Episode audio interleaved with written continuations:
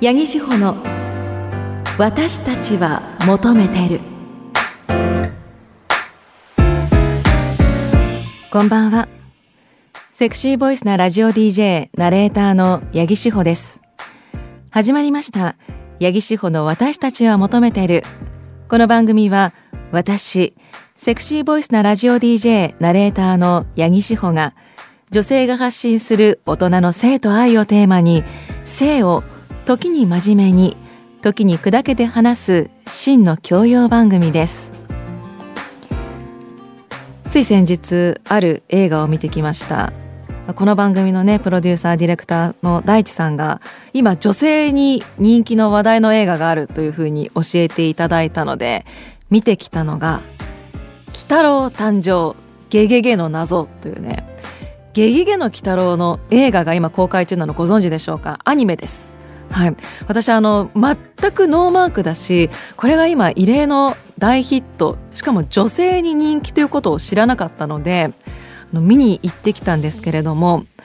あのまず大前提として面白かったです。あのゲゲゲの鬼太郎のおどろおどろしさもありつつこうミステリーの部分もありホラーの部分もありでストーリーもこう本当に面白いしちょっとアクション的な部分もあったりとかえどうなるんだろうっていう部分もありつつ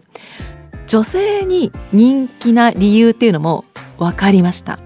まずこれですねあの鬼太郎誕生ということで鬼太郎のお父さんの話から鬼太郎がどうして生まれたのかっていうところをね描いてるんですけれども、まあ、鬼太郎がどうして生まれたのかっていう、まあ、きっかけのある事件についてあのしっかりこう描いているというところなんですが、まあ、ある田舎の村に行って、まあ、そこでね鬼太郎のお父さんその中でゲゲロウって呼ばれてるんですけれどもゲゲロウはいなくなった妻を探しにその村に来ていて。でその村で出会うのがちょっとこうあるその村に隠された秘密を探りに来たあの会社員なんですけれどもそれが水木って水木っていうね名前あのそれこそ作者のね水木しげるさんと同じ水の木って書くんですけれども、まあ、作者を投影してるのか投影してないのかっていうとね戦争を体験してるとかってバックグラウンドとかもあったりはするんですがまあ、その、まあ、鬼太郎のお父さんと水木っていう青年のバディものなんですよね。イケメン男性2人のこうバディものってまあそれだけでも確かにこう女性はグッとくるなっていうところとあとこう女性が好きだと一般的には言われている、えー、その水木のスーツ姿にタバコをふかすところねこれ憧れある人まあいると思うんですよ。私もね憧れある。やっぱこうスーツにタバコで様になるっていうのはかっこいいじゃないですか。あの女性よりも男性の方がその骨格とかもあってそういう姿が様になる人も多いからやっぱねまあ、男性が女性にこうお胸とかお尻とかに惹かれるのもそうだと思うんですけど女性も多分自分にないものにこう憧れをなんか抱くっていうのはあると思っていて、まあ、その一つとしても水着のこうスーツにタバコっていうねのはすごいいいかなというふうに思っております。であとこうゲゲロウのね妻への愛ですよ妻を探しその妻への一途な思いとかあと、えー、これもねちょっとこう女子のハートをつかむキャラクター、えーちょっとこう敵役がやっぱりねいるんですけれども糸目イケメンっていうね 糸目イケメン CV 石田明っていうあの糸目っていうのは目が細いこう一文字みたいな細い目のイケメン。こうなんか漫画とかアニメとか好きな人だったら分かると思うんですけどこう糸目のキャラクターって強くてで一見悪そうに見えて本当はいい人ででも本当は悪い人みたいな そういうこう裏のあるようなちょっと影のあるようなキャラクターが設定されることが多い。その糸目イケメン敵役キャラクターの声がこれまたイケメンにぴったりの石田明さんっていう声優さんで石田明さんはあの「エヴァンゲリオン」の渚薫の声とかやっていらっしゃるちょっとこう少しだけ高めの甘いイケメンボイスなんですよ。まあ、そういうちょっとこう女性のこうあキュンってつかまれるようなポイントもありつつ最後はちょっとね泣かせるような部分もあるというのは確かに女性観客8割っていうのも納得だなというふうに思いますね。フェチがね詰まってる のかもしれませんね。はい。今日ね、フェチのコーナーもございます。この番組では皆さんからのメッセージを募集しています。メッセージは CBC ラジオ、八木志保の私たちは求めているのホームページにアクセスして番組メールフォームからお送りください。収録なので来週以降に読ませていただきます。番組の感想は X でハッシュタグひらがなわたもとひらがなわたもとでつぶやいてくださいね。それでは CBC ラジオ八木志保の私たちは求めているこの後10時30分までお付き合いください。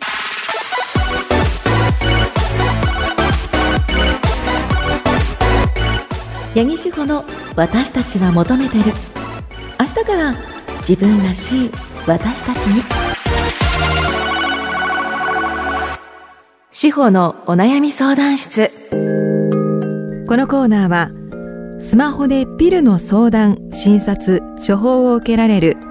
スマルナの提供でお送りします。司法のお悩み相談室リスナーの皆さんからの女性の体や性に関する相談ごとに私、八木志保が正面から向き合うコーナーです。女性からはもちろん男性からの奥様や娘さんに関する相談もお待ちしています。今日はですね、昨年の夏前初夏に来たメッセージを 紹介します。はいそういうこともこの番組ございます。岡山県幻のラガーマンさんありがとうございます。私たち夫婦を含め友人たちは日曜が来るのが待ち遠しい。30分ではなく1時間番組になることを期待しています。ありがとうございます。番組が長く尺も長くそして長く続くように頑張ります。応援よろしくお願いします。ファッションに関してとても面白いことがありました。教師の私ここ数年日傘を差してキャンパスを歩く男子学生を見るようになり初めは驚きましたがまあァッションなんだからと私はどちらかというといいのではなどと思っていました。つい先日研究室でこのことが話題になり学生たちの意見が真っ二つに分かれ男子は否定女子は肯定と見事に分かれました。男子は男の日傘は似合わな似合わないの意見に集約。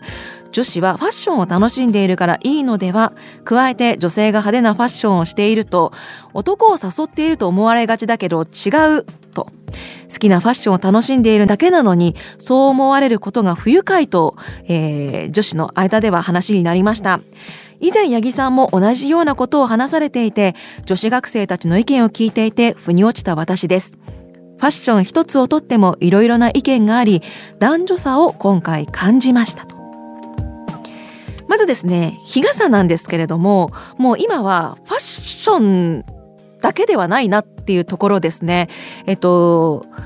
まあ年々紫外線も強く、えー、気温も上がっている夏なので紫外線対策熱中症対策として日傘持ち歩きましょうというふうに呼びかけもあると思いますあの日傘を差すだけで体感温度がやっぱり12度変わってくるというふうに言われているのででちょっと驚いたのが東京だと日傘を差す男性はもう珍しくないですね。特にご高齢の方も私の近所では差していたのであの、ま、日傘がファッションだっていうふうに思ってる人がまだいるんだ。これはもうちょっとマスコミまだまだもっと頑張んないとダメですよと。私ももうちょっと頑張んないとダメですよって話なんですけれども自分のその身を守るものでもある。っていうところですねで男性が今持ち歩きやすいようなまあ、シンプルなものともたくさんあるし私のパートナーもあの日傘持ち歩いてるしむしろ私の日傘にそれ紫外線とかカットできるのってダメ出ししてくるぐらい なのでちょっとまだでもあ地域差もあるのかなっていうのもあります。なので日傘はファッションだけではないんだよ。だから別にその男女とか関係なく今自分の身を守るためにも日傘を持ち歩きましょうというところはあります。ということとまああの自分の好きなファッションを楽しもうというのはあると思いますね。あのそれこそ好きな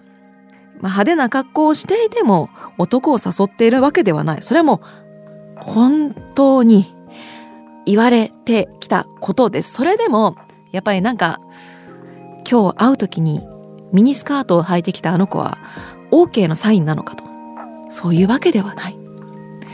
なんかうん一緒に男女で食事に行っただけでも性的合意ではないよっていうことはもうねあのなんとなく分かってきたかなと思いますけれどでもまだこの番組とか聞いていない人とか一部ではそう思っている人もいるかもしれない。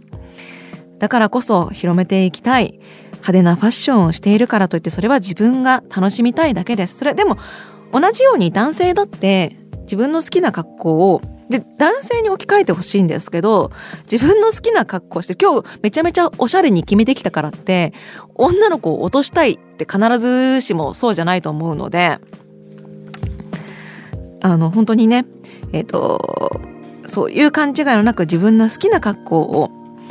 したいです。ねもちろん TPO に合わせたとかもあると思いますよ。あると思いますけれども自分の好きな格好をしてそれはね誰にも止められるものではないなというふうに思います。ということでこのコーナーでは女性の体や性に関する相談事を募集しています。女性からはもちろん男性からの奥様や娘さんに関する相談でも OK です。メッセージは CBC ラジオ八木志保の私たちは求めているのホームページにアクセスして番組メールフォームからお送りください。お待ちしています。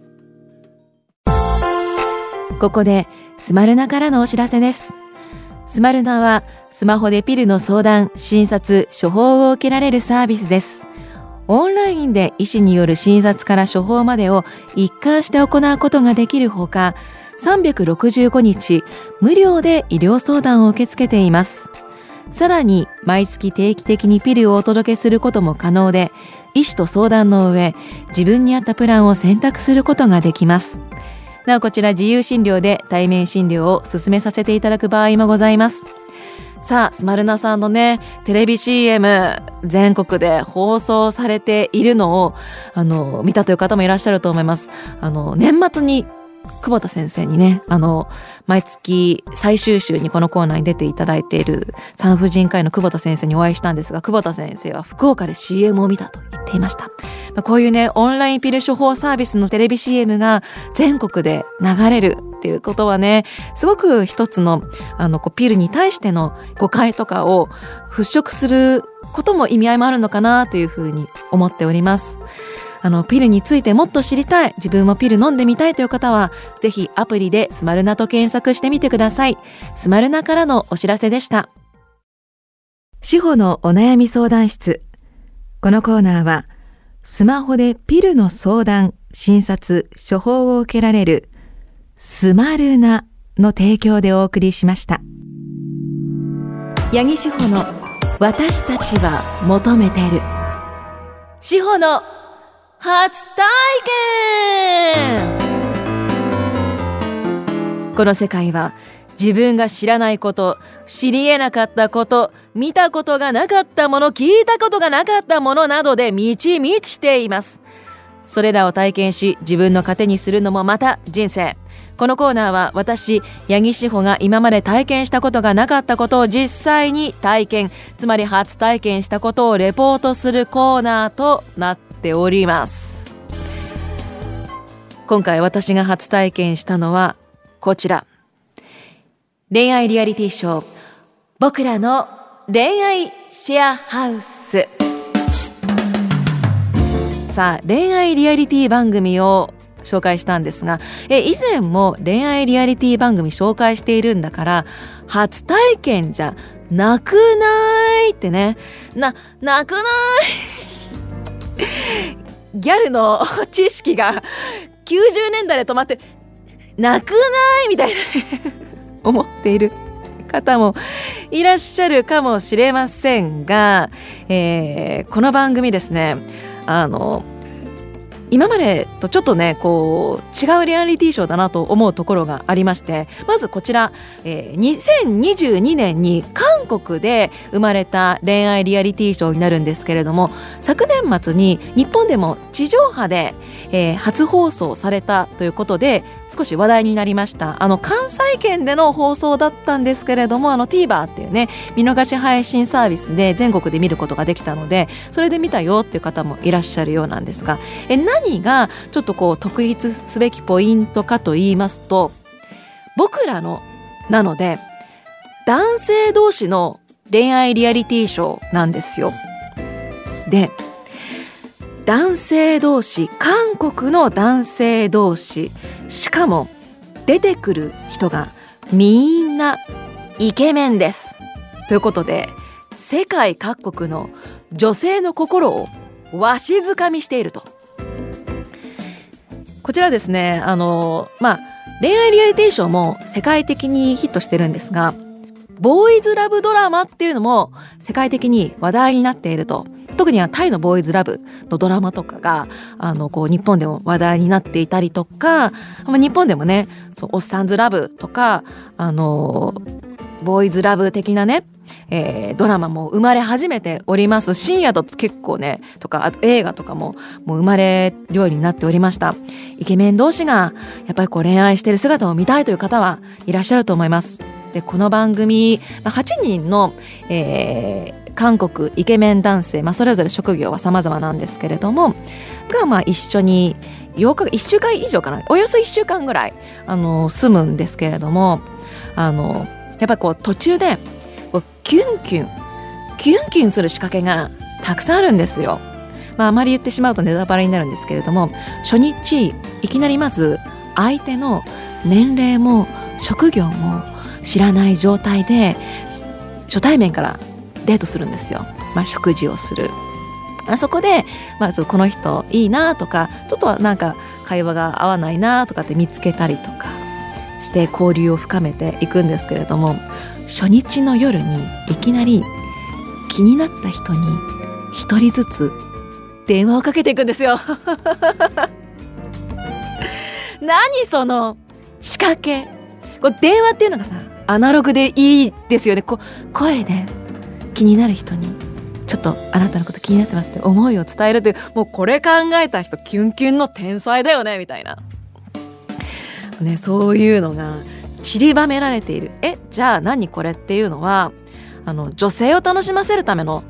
番組なのかと。いうとそうではなくってあのこう日本のあるあのゲイをカミングアウトしているライターの方がこの番組についてすごく現代のゲイのこう恋愛事情をリアルに映し出しているというふうに言ってるんですね。私もまあそのゲイの方にお話を聞いた時にやっぱゲイの恋愛ってセックスから始まることが多いとまずお話ししていいなと思ったらまずこうセックスをしてその関係が始まることが多いっていうふうにおっしゃってる方がいたんですけれどもだからこそなんかもしゲイがあの恋愛リアリティショーするんだったら 放送で映さないんじゃないかみたいなことを言っている方も いたんだけれどもでも現代やっぱそいきなり体の関係ではなくてこう徐々に徐々に会話をして関係を深めていくっていう現代のゲイらしい恋愛事情が浮き彫りになっていくっていう風に書いててああそういうところもあるんだと思って見ていました。あのー、あれを見た時にそのでもう一つあったのがやっぱりこう男性って男性ゲイの方って男性誰でも恋愛対象になるかっていうと絶対そうじゃないじゃないですか。でももしかして偏見ある人身近な人にゲイの人がいたとしたら俺のこと恋愛対象とかいやらしい目で見てるんじゃないかとかってね思う人いるかもしれないですけどそんなことないですか？ゲイの人にもちゃんとタイプがあり友情があるわけです男性同士の。でこの作品の中でもやっぱシェアハウスということであのわずかな期間だけれども一緒に過ごすうちに友情を育む人もいればこう恋愛的な感情を育む人もいるわけですよ。でその中で苦しむ人もいるっていうのもあるのでやっぱりそういう意味でのあのある種のそのセクシャルマイノリティゲイの方の偏見も払拭するような内容なのかなと思いますしあとやっぱりこうねイケメンが好きな方はイケメンがこうちょっと照れたりとか好きな人に対してこうなんかこうチラチラこう目線でこう見ちゃう感じとかは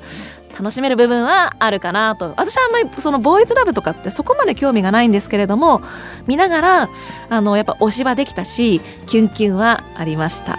ということで今日は恋愛リアリティショー僕らの恋愛シェアハウスご紹介しました。あの TVer の配信はもうちょっと期限切れているのであの他の配信サイト UNEXT や Netflix などでも、えー、ご覧いただけますので気になる方チェックしてください。八木志保の私たちは求めてる。メッセージ送って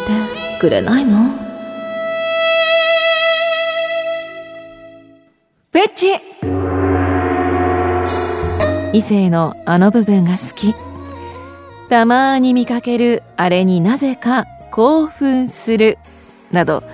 誰もが一つは持っていると言っても過言ではない。そんな皆さんのフェチを送ってもらうコーナーとなっております。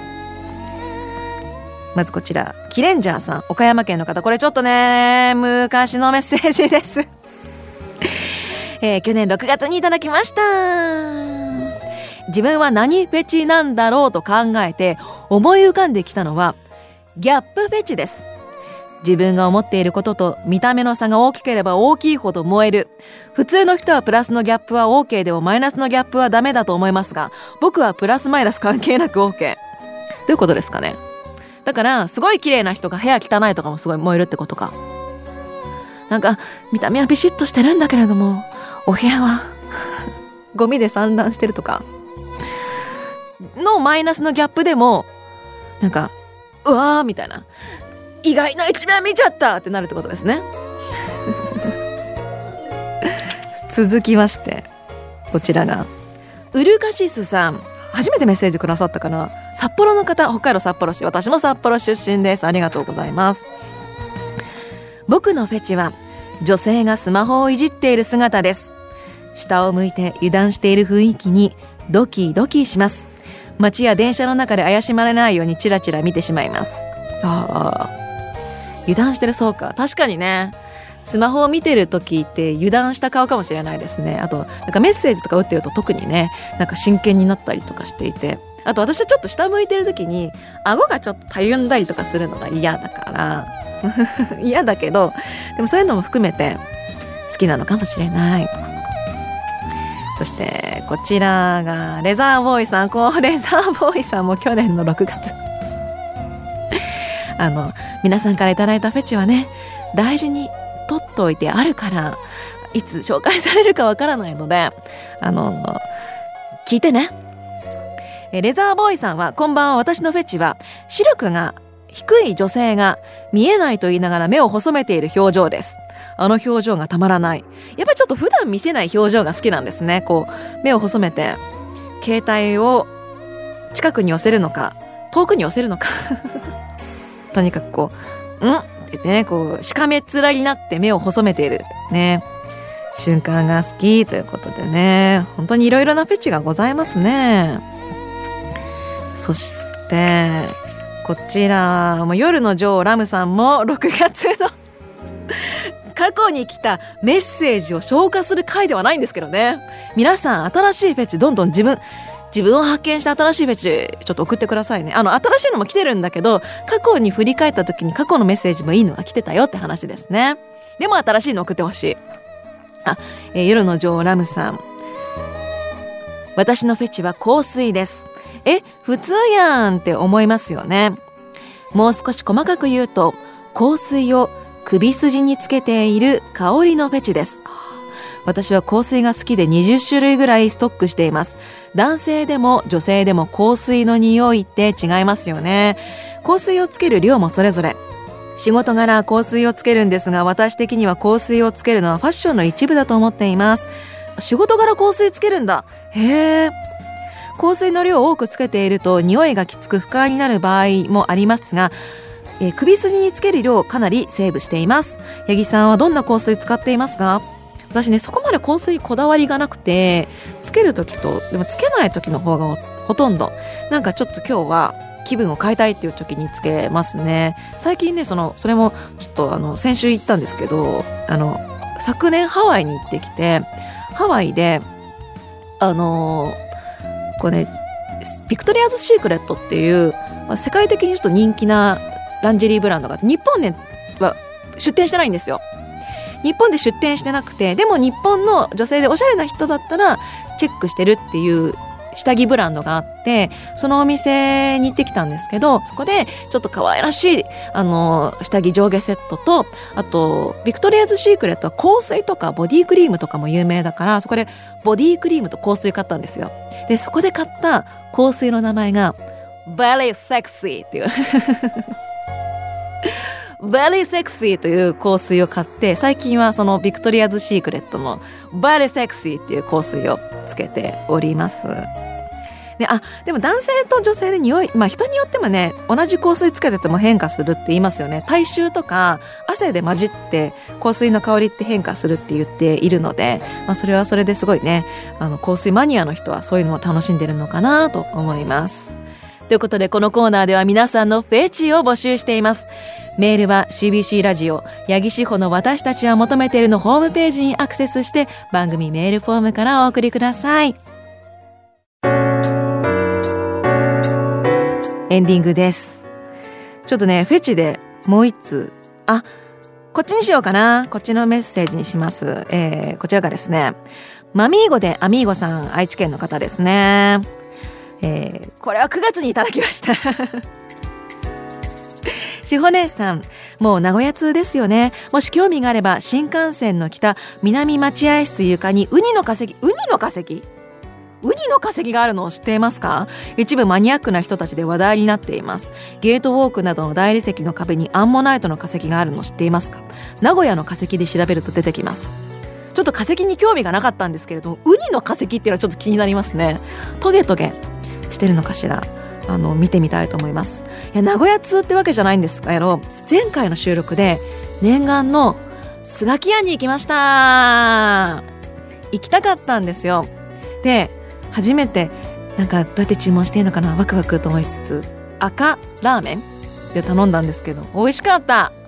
あの赤ラーメンって辛いのかなと思ったらそこまで辛くないのとあと麺がすごい細めなのであの小食の私でもスルスル食べられる。あと唐揚げがすごいなんか一つが大きい唐揚げがそこではあってあのえっとね名古屋駅のエスカの地下のスガキ屋に行ったんですけどなんか唐揚げがすごい一個なんか大きくて美味しそうでちょっと多分唐揚げまでは胃の調子的に入らないだろうなと思ってその時はやめちゃったんですけどなんか次はちょっとこう調子のいい時にもうラーメンと唐揚げとかラーメンと餃子とか頼みたいなっていうふうに思っております。はい、あの、ぜひぜひ皆様の名古屋情報も教えてください。あと、ウェルビー栄のサウナに入るのが好きです。さあ、この番組、ポッドキャストもあります。過去、聞き逃したアーカイブ、もう一度聞きたい放送などは、えー、ポッドキャストでも配信されていますので、ぜひチェックして、お気に入り登録もよろしく、お気に入り登録もよろしくお願い、お気に入り登録もよろしくお願いいたします。この後は、スナイパー祈祷のコントハイヤーです。そちらもぜひ聞いてください。ここまでのお相手は、セクシーボイスなラジオ DJ ナレーターの八木志保でした。次の夜まで See you!